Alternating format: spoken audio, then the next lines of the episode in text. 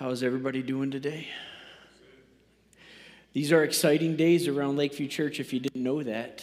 Uh, we got a lot of things going on. Yesterday, we had a team of people down at the corner of Nebraska and 18. We did a gas buy down, and uh, we had some money that had been given to help us give a discount on gas to anybody that came to that gas station during the time that we were there. And as the team was meeting yesterday morning, we actually had uh, some more donations that came in of about a, an additional thousand dollars. So we were able to take our discount from 50 cents per gallon to a dollar off per gallon and uh, took it down to 284 which seems just like unheard of in these days right And uh, we served about 250 cars yesterday that came through. The team was directing traffic, and Wilma Vote was spinning her sign out there on the street corner, just trying to, you know, like the guy by Little Caesars, you know, how he spent. Wilma was doing that. We had to tell her to calm down because people couldn't read the sign. Um, and so uh, she, she got it figured out eventually. Um, we had a great time yesterday and we're able to have conversations, just love on our community, make connections. So thank you to all of you who helped make that possible yesterday. And in the middle of all of that, Lawrence Fryman decided to have his birthday today on Palm Sunday. 88 years old today. He thought we were waving the palm branches for his birthday, but I had to tell him, no, that's for something else. But happy birthday, Lawrence. We're so glad uh, that you're here with us today so many wonderful things going on. Today is Palm Sunday. That's why we were waving the palm branches.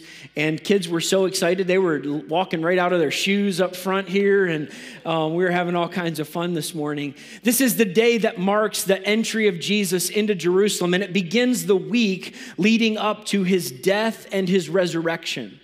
And so, this is a really important week in the life of the church. If we were thinking about what this week means, this week really is kind of our Super Bowl, right? I mean, this is everything that we do in the church year revolves around what happens in this week. And so, we have designed three events this week to really help us fully enter into the story. And so, this Friday night, we want to invite you to be here in the sanctuary at 6 p.m. We're going to walk through a reflection on what Good Friday and what the death of Jesus Christ, the Son of God, means for each and every one of us. And we'll take communion together and we'll read the scriptures together and we'll think about Jesus Christ as the suffering servant. So, we want you to be here this Friday night. And then on Saturday afternoon from 1 to 4, we're going to have the great escape not escape, eggscape. You got to get those G's in there. We've created, our April Raver and our kids ministry team have created an escape room experience for families that tells the Easter story.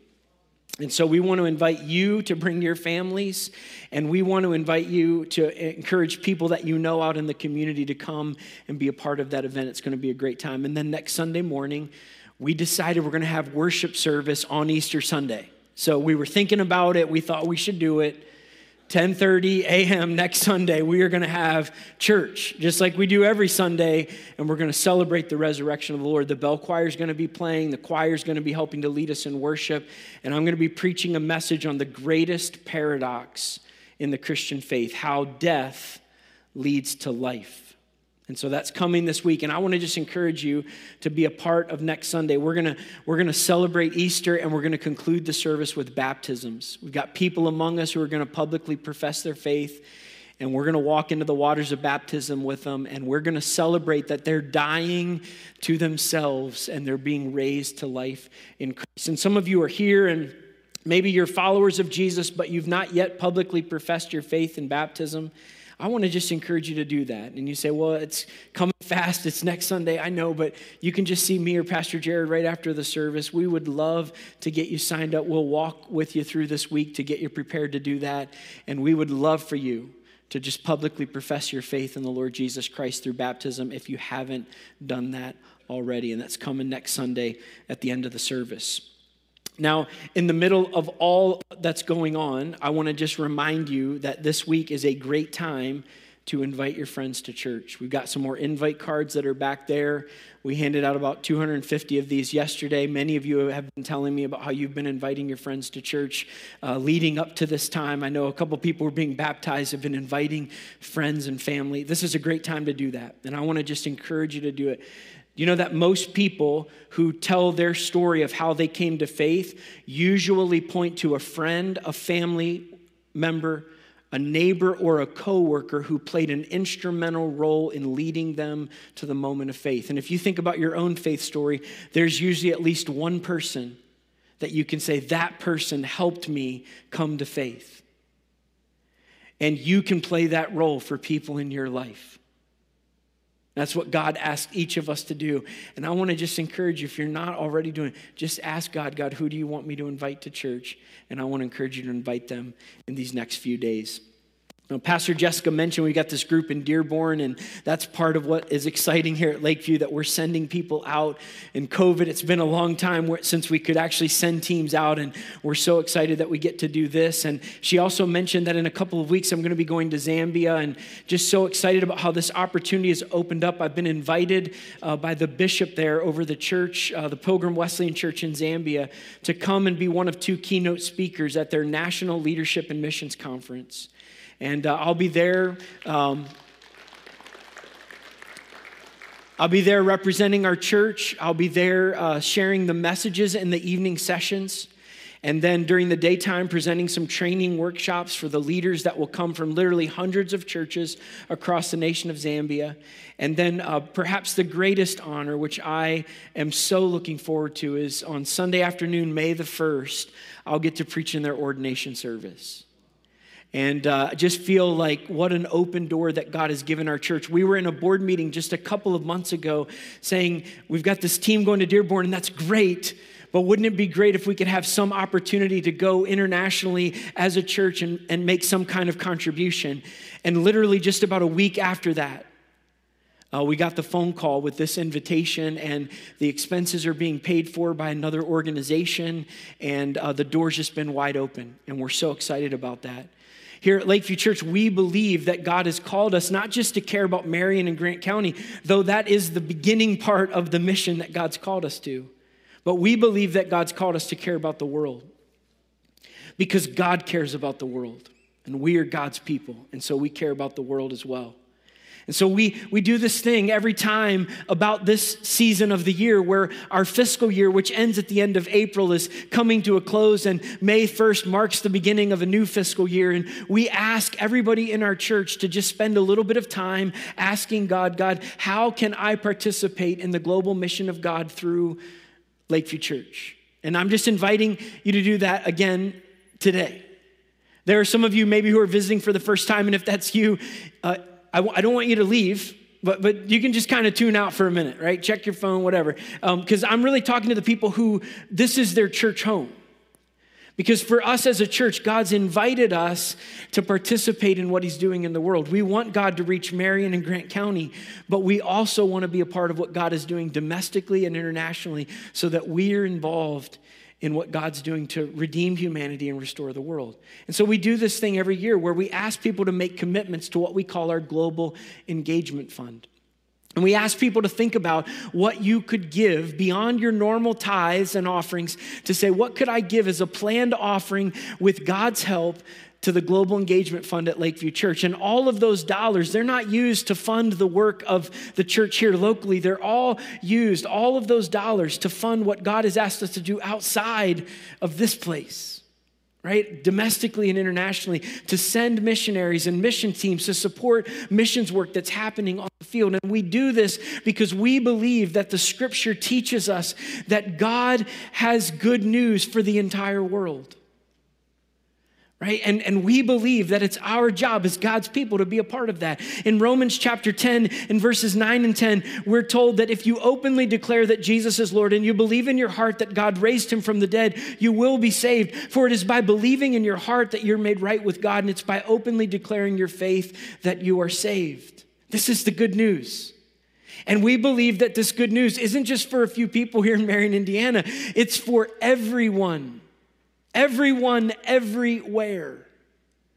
right? In Romans chapter 10, verse 13, just a couple of verses later, says, For everyone who calls on the name of the Lord will be saved.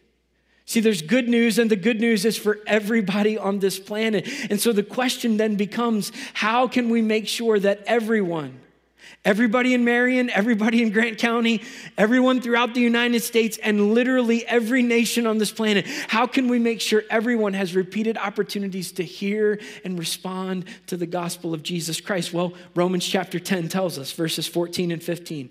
How can they call on him to save them unless they believe in him? And how can they believe in him if they've never heard about him? And how can they hear about him unless someone tells them? And how will anyone go and tell them without being sent? That's why the scriptures say, How beautiful are the feet of messengers who bring the good news. You see, once you understand that God wants everyone to know the good news, the next question becomes what do we need to do to make it possible for everyone to know? That's the question, right? And, and our answer here at Lakeview is wherever you go in your daily life, you should be a missionary there. If you know Jesus, you are his missionary. You've been sent by him to this community. God put you here to faithfully share the good news with others. But beyond that, how do we get the good news to go around the globe? We do that by sending missionaries and by supporting missions and missions work all over the world. And we do that at Lakeview Church through our Global Engagement Fund. I just want to I want to challenge us as a church today to give more in this next year, beginning on May 1st, to give more in those 12 months than we have given in a long, long time. I want to ask you to ask God, God, what do you want me to give? And then I want you to have the faith that God's going to help you give whatever He tells you to give. And I want to see our giving to, to the global work of God to grow in this year. You guys have done such a great job this last year. And I want to just encourage you keep up the good work and, and let's up the good work. Don't just keep up the good work, let's up it this next year say, How do we do this? Well, there's these commitment cards. You can find them back on those tables by the giving boxes. You can also go to our website. There's going to be a QR code up here on the screen. And you can just go to our website and fill out the commitment card digitally, or you can do it the old fashioned way with paper and pen. And uh, we just want to encourage you to ask God over the next couple of weeks God, what do you want me to give? And uh, just to give you a little bit of context, if everybody gave up a $5 cup of coffee, which I think is now like six bucks at Starbucks, um, so it would be even more this year. We're upping the good work, right? Um, if you just give up one cup of coffee every week, and you gave that money to the Global Engagement Fund, in a year you'd give $260. You say, well, that doesn't sound like a lot, except if everybody in our church did that, we would give over $65,000. You see, when everybody does just their little part, we can do a lot together. That's the beauty of the body of Christ. So, what I want to encourage you to do is just ask God, God, what do you want me to give? And then give that. And if you do that, we will be participating in God's mission to redeem humanity and restore the world. So, will you do that for me this week? I'm going to take that as a yes. This morning, I want to talk to you uh, about the passage that Dave read for us just a few moments ago. This story in Matthew chapter 21. It's a paradoxical story about the triumphal entry of Jesus into Jerusalem. And I want to talk to you from this story about how in the kingdom of God, weakness leads to power. How weakness leads to power. But before we do that, I want to pray for us. So let's pray together. God, we come before you this morning and we have just grateful hearts, even as Pastor Jessica's already prayed this morning, and we've been singing together. You are good. You are a good, good God. And we give you thanks and praise, Lord. You are not only good, but you are doing your good work in us and through us. You're shaping us as we commit ourselves as a church to follow Jesus more closely than we ever have before. And you're prompting us to live generously as we give our times at things like the gas buy down, or we, we give to 30 pieces of silver, or we think about how we can give to the Global Engagement Fund. You are challenging us and calling us to live generously. And you're giving us opportunities to make a difference as you call us to invite our friends to church, as you send us out to places like Dearborn and Zambia. You are using us, God, in, in our everyday lives and in our global engagement as a church to make a difference for your name. And God, we just acknowledge again today that you are good and you are working among us. And so now, Father, we just simply ask you in these next few moments that we spend together looking at this story, would you speak to us from your word? Would you teach us in these moments to embrace our weakness so that your power might be fully realized and that you might get all of the glory and the honor for what is accomplished? We give you these moments now, and we pray these things in Jesus' name. And all who agreed said, Amen. So, the story that was read earlier is from Matthew chapter 21, and it really is a paradoxical story. I, I can't tell you how many times I've read this story um, in my lifetime. I grew up in church, I went to a Christian school, K through 12, and, and we read this story a lot. I was trying to figure it up, and it, it's at least hundreds of times in my life, maybe a thousand times or more that I've read this story. And every time I read this story, I have kind of thought of it as kind of one of the high points in Jesus' earthly ministry. It's, it's in my mind, the way that I've read it, this story of how the people start to recognize who Jesus really is and what Jesus has really come to accomplish. Except this last few weeks as I've been reading this story, I've been reading it maybe a little bit differently this year. Maybe it's because we're in this series on kind of the study of the paradoxes of the faith. But as I read this story again in preparation for our time together this morning, what started to occur to me is that this is a story that is full of paradox.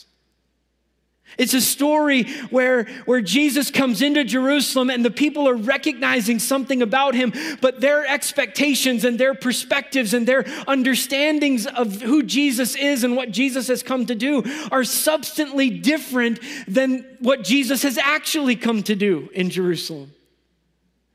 In some ways, it's paradoxical because the people have expectations of Jesus, and Jesus is going to fall way short of those expectations. He's not going to do what they want him to do.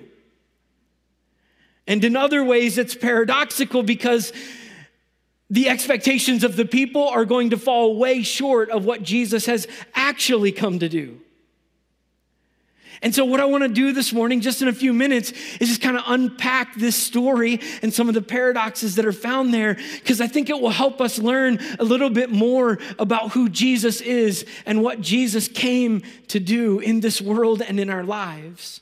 And then at the end of this message, I want to draw one single application that I hope will be helpful for us as we seek to live for Jesus in this day and in this time. Jesus comes into Jerusalem, and the predominant image of this story is that of a victorious king returning to the capital city of his kingdom so that people will celebrate the victory that has been won. The, the image is the one you, you kind of see sometimes in movies where the king comes riding in on the white stallion Commanders and generals follow behind the king, and there are spoils of war that are being brought back home. And the people come out for a parade to celebrate the fact that the enemy has been defeated and victory has been won. This is the image of the story that we read in Matthew 21. Except Jesus doesn't come riding on a white stallion, he comes riding in on a donkey. It's a little underwhelming. I mean, that really is the reality of this story. And in fact, it's even pointed out from a prophecy, right? Matthew chapter 21 and verse 5 points back and says, Look at your king. He's coming riding in to Jerusalem humbly on the back of a donkey, on a donkey's colt.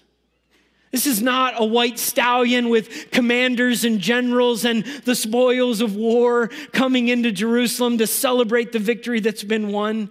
No, this is Jesus, supposedly the King of Kings, the victorious one, and yet he's riding on a donkey, a beast of burden, and it's not even his.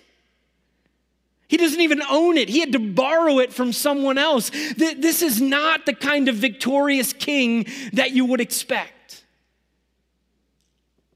This is one of the paradoxes of the story. Jesus comes in like a victorious king, except he looks anything like doesn't look anything like a victorious king. He's, he's riding on a donkey. It's because he comes in not as a victorious king, he comes in as a humble servant. This is who Jesus is, and this reveals something about the character of Jesus. Because you see, in our world, in our understanding of power and might and victory and strength, we think leaders ought to elevate themselves, that they ought to be celebrated and, and have celebrity status. And in our world, honestly, when we think about leadership and we think about those who we put out in kind of the front of the pack, those are the people who kind of live their lives for self promotion and their life is about status and it's about seeking advancement and, and going up another rung on the ladder. And yet, when we see Jesus, the Son of God, Savior of the world, King of kings and Lord of lords. He doesn't come in in a way that says, Look at me. He doesn't come in and say, Worship me, celebrate me, elevate me, advance me. Jesus doesn't say any of that. Jesus comes in like a humble servant. And maybe it's because he's trying to teach us what real leadership looks like. I don't think our world needs any more celebrities. We don't need any more people looking to advance their own status or elevate their own name or, or put themselves in the limelight. We don't need any more of that. We need people who will come into this world to serve because that's what Jesus did. Jesus comes riding in on a donkey, he comes in as a humble servant. And even though it's an odd picture and doesn't match what the people really expect, there, there's kind of something weird about it. I mean, they, they, they recognize it's not the way kings normally come back from victory, but, but he still feels like a king that we ought to celebrate. And so people are taking off their coats and they're laying them on the ground and they've got palm branches and they're grabbing them and they're laying them down and they're celebrating and they're singing and, and it's a parade. They're celebrating this king. And here's why they're celebrating because there's something inside of the people that believes Jesus is the Messiah. And again, every time I've read this story through my whole life, I have thought to myself, look at this. This is a picture of people really starting to recognize who Jesus really is. And yet, they really didn't know who Jesus was. Because they had an idea in their mind of what Messiah meant. And so when they start celebrating Jesus in this moment, in this story, what they're doing is they are celebrating Jesus not for who he really is, but for the image they have of him in their mind. They, they don't really know who Jesus is and what Jesus has come to do. They just have a perspective of what they want Jesus to do. And so they are celebrating in faith that Jesus is going to do what they think the Messiah ought to do. And you say, what were they thinking? Well, they were thinking of the Messiah as someone who would come, listen to it, because this is really relevant for our day. They were looking for a Messiah who would bring political power and military might to put Rome in its place. That's what they're thinking the Messiah is going to do. And if you're Israel in that moment, you do want to celebrate. If that's what Jesus is coming to do, Rome is not fun. They tax you if you're part of Israel, and not fairly. They take money from you so they can fund the empire. And you think to yourself, we want these people off of our back. We want them away from us. We want Israel to be restored to its rightful place as God's people. And we want Israel to be where it should be in the political landscape of, listen, the worldly kingdoms of this earth. This is what they want Jesus to do. Except Jesus isn't interested in doing what they want him to do. Because Jesus actually doesn't care much about worldly kingdoms. In fact, I don't think he cares about them at all. Because his kingdom stretches over each and every one of these worldly kingdoms that we live in. Jesus isn't the Messiah that we want, but he's the Messiah that we need. Now, you say, this can't really be. I mean, really, all of this from the triumphal entry? Well, if you just go back a few chapters in the book of Matthew to Matthew chapter 16, you find it really clear. Jesus actually points out and reveals this exact paradox in Matthew chapter 16. He t- tells his disciples, hey guys, let's go on a trip. It's like a field trip. It's in the school, in, the, in Jesus' school with his disciples, it's a field trip. He takes them to a city, a town called Caesarea Philippi. And we read this in Matthew chapter 16, beginning in verse 13. They go to Caesarea Philippi, and Jesus takes them there, and then he begins a conversation with them. In verse 13, he says, when he gets there to the city, he says, Who do the people say that I am? Now, here's what you need to know Caesarea Philippi, it is a city that is a place of political power and military might. A little bit like us going to Washington, D.C., where when you go there, you can't miss government and military. It's all around you. You just see it when you're there. And we used to live just outside of Washington, D.C., and we would spend days in, in our nation's capital. And there's so many things to see memorials and buildings that you can tour. And when you go there, you just see political power and military might. You can't miss it. Caesarea Philippi was like that for Jesus and his disciples. So he takes them to this place, almost like a leader strategically choosing a location to announce his or her candidacy. Takes them to this place, and when he gets there, he says, Hey guys, who do the people say that I am? And then when you read the story, what you find is the disciples have answers. They've been listening. Right? Some say you're Elijah, some say you're John the Baptist, some say you're one of the prophets. And then as the story continues to unfold, this is what we read. Then he asked them in verse 15, Who do you say I am? In verse 16, Peter gives the right answer You are the Messiah, the Son of the living God. And Jesus says, Good job. This is the right answer.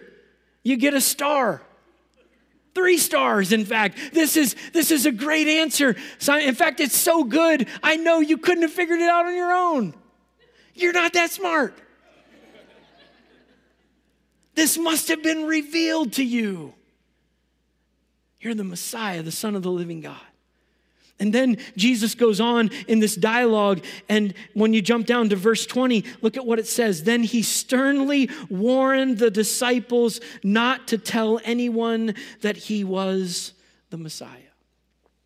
This conversation Jesus is having is to reveal that he is, in fact, the Messiah. He's not hiding it. He, he, he's not hiding it from his disciples, and he's not pretend, pretending to be something else. He really is the Messiah. But as this story continues to unfold, you're going to see how the expectations are getting turned upside down by Jesus. Look at what happens next. Verse 21 From then on, Jesus began to tell his disciples plainly that it was necessary for him to go to Jerusalem and that he would suffer many terrible things at the hands of the elders, the leading priests, and the teachers of religious law. He would be killed but on the third day he would be raised from the dead. Jesus is telling them, I am the Messiah, And because I'm the Messiah, I got to go to Jerusalem. I'm going to suffer. I'm going to die. I'm going to be killed there. And this is no resemblance to the expectations that Peter and the disciples have. In fact, it's so opposite. Peter Peter actually takes Jesus, the son of God, aside to give him some messianic coaching. In fact, when you read this story, what you find out, Peter's not just confused, like, Jesus, that doesn't seem to jive. Peter's actually angry. He's actually angry with Jesus because Jesus doesn't know his job. I mean, really, Peter has so many expectations of who the Messiah is and what the Messiah is going to do that when Jesus says, I got to go to Jerusalem and suffer and die, Peter says, Jesus, you don't know your job. Your job isn't to go there and suffer and die. Your job is to go there and put Rome in its place. Your job is to go there and establish your earthly kingdom and put Israel back where it belongs on the political landscape of our day. And Jesus is giving them a different picture of who the Messiah is and what the Messiah is supposed to do. And we know this is disturbing to Jesus because he pulls Peter aside. Peter pulls Jesus aside first in verse 22. Rep, he reprimands him for saying such things. Heaven forbid, Lord, he said, this will never happen to you. And then look at verse 23. Jesus goes from star pupil to outcast. Jesus turned to Peter and said, Get away from me, Satan. You are a dangerous trap to me. And look at this next phrase you are seeing things merely from a human point of view, not from God's. What's Jesus saying here? Jesus is saying, Peter, your expectations of the Messiah, they're human, they're earthly. They're of this world's kingdom. But, Peter, that's not why I've come. I've come not, not as an earthly ruler to bring political power and military might and establish an earthly kingdom. I've come to do so much more, Peter. Jesus comes as a spiritual leader to establish not, not the kingdom for Israel in this earthly realm, but to establish God's eternal and spiritual kingdom for all of humanity. This is the work of Jesus.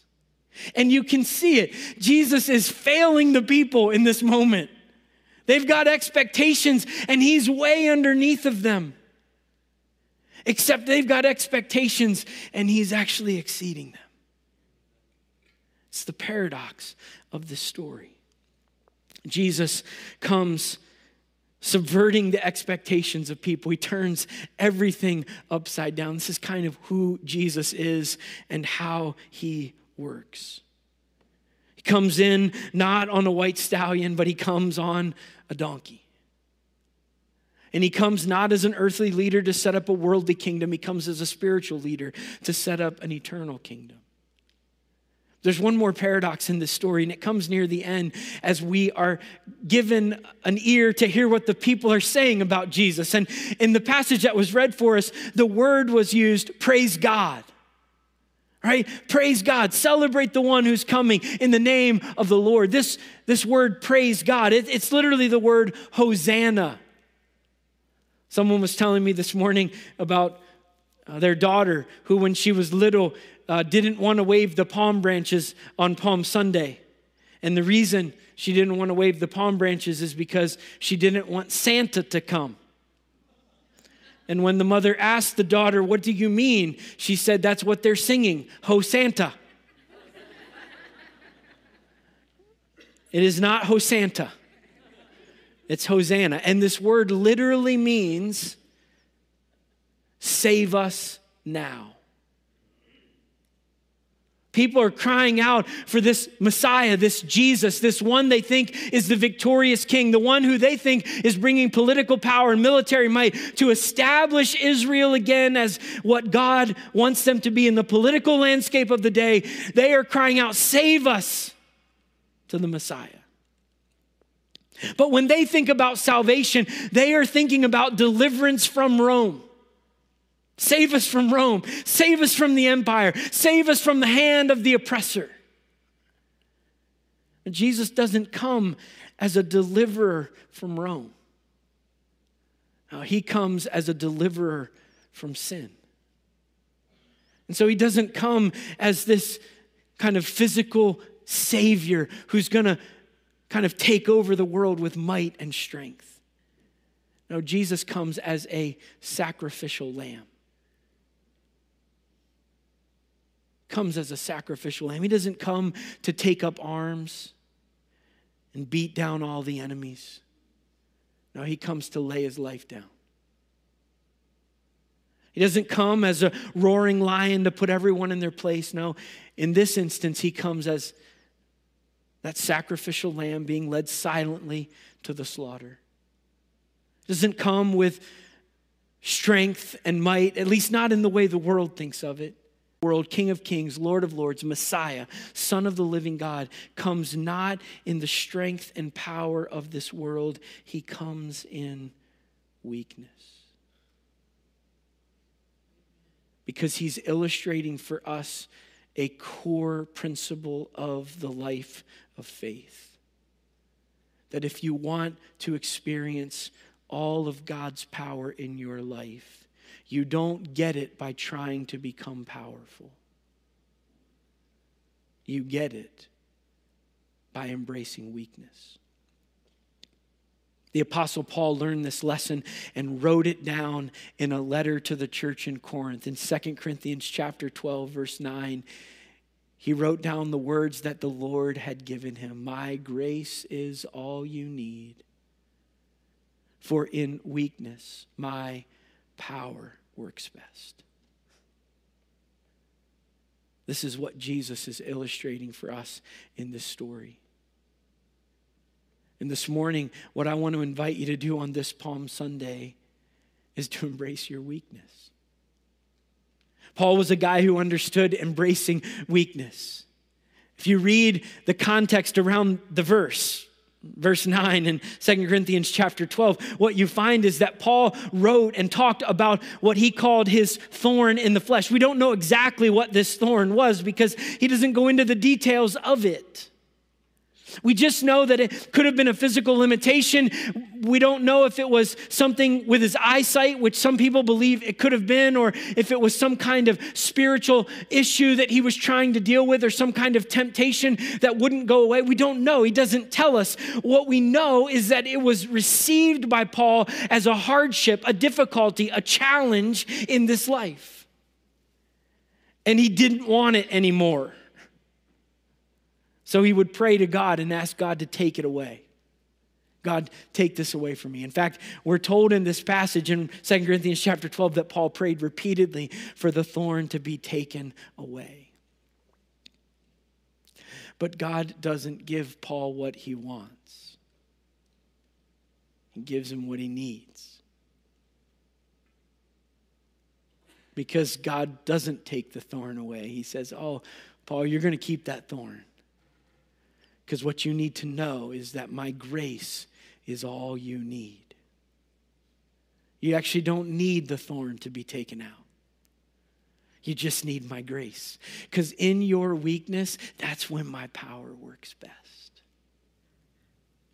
And what Paul was learning is that when you embrace weakness, you open the door for God's strength. So here's the, the challenge that I want to give to us today the application whatever you're facing, embrace your weakness in humility and with complete dependence on God. Because when you do that, the power of God is now given access to work in your life and in that situation. Maybe God takes the situation away, but maybe He doesn't. It doesn't matter. You just, in your weakness, embrace it and let the power of God do whatever the power of God wants to do. Because in your weakness, that's when the power of God works best. And when, when that happens in your life, when, when you let that occur, whatever happens, if the thorn gets taken out of your flesh or it's left there and you're just held up in the middle of it all, God gets all of the glory. And as hard as it is for us to hear this in North America, that's all that matters. Because it's not about you. And it's never been about you, it's only about God and Him getting all of the glory and the honor that He deserves. Some of you are here today and you have what feels to you like a thorn in your flesh. Might be a physical ailment, something that you wish you could get rid of, but it just doesn't seem to ever go away. Maybe for you, it's a spiritual issue. That temptation, it keeps coming back, and you just can't seem to get victory over it. Maybe it's some other hardship or difficulty. I want you to embrace your weakness today. Because all you need is the grace of God. Some of you are here today, and this is your maybe your first time, or maybe you're just checking out this whole faith thing, trying to figure it out. And, and if that's you, there's a temptation that you might have to think that you have to take all the weaknesses and the struggles and the challenges of your life, this life that you have that maybe doesn't seem quote unquote put together enough to embrace faith. And I want to just tell you, nothing could be further from the truth. You don't need to put your life together before you come to faith. You need faith to put your life together. So don't don't think that you've got the capacity to kind of bind up your life and put it back together and restore it. If you could do that, you wouldn't need a Savior. You don't need to put your life back together to come to Jesus. You come to Jesus and you let Him put your life together. You embrace your weakness because that's where His strength and power works best. So this morning, we're going to sing a song, and as we do, I'm going to invite you to embrace your weakness in humility and with complete dependence on God by coming to this altar and just saying, God, I want your power and your strength to work so that you get all the glory. So, Father, right now, as we move into this time of commitment, you're already speaking to people across this room. I'm asking now, God, that you will embolden their faith to step out from where they're at, to make their way to the front of this room, and to kneel or stand at this altar as a way of embracing their weakness and humility and complete dependence on you. And God, in that moment, let your power meet them right here so that you can get all the glory for what's accomplished. Pray it in Jesus' name. If you need to come this morning, I want to invite you to come. I want all of us to stand. We're going to sing this song together, and we're going to believe God in these next few moments to do the impossible in our lives. Come forward if you'd like to be prayed for.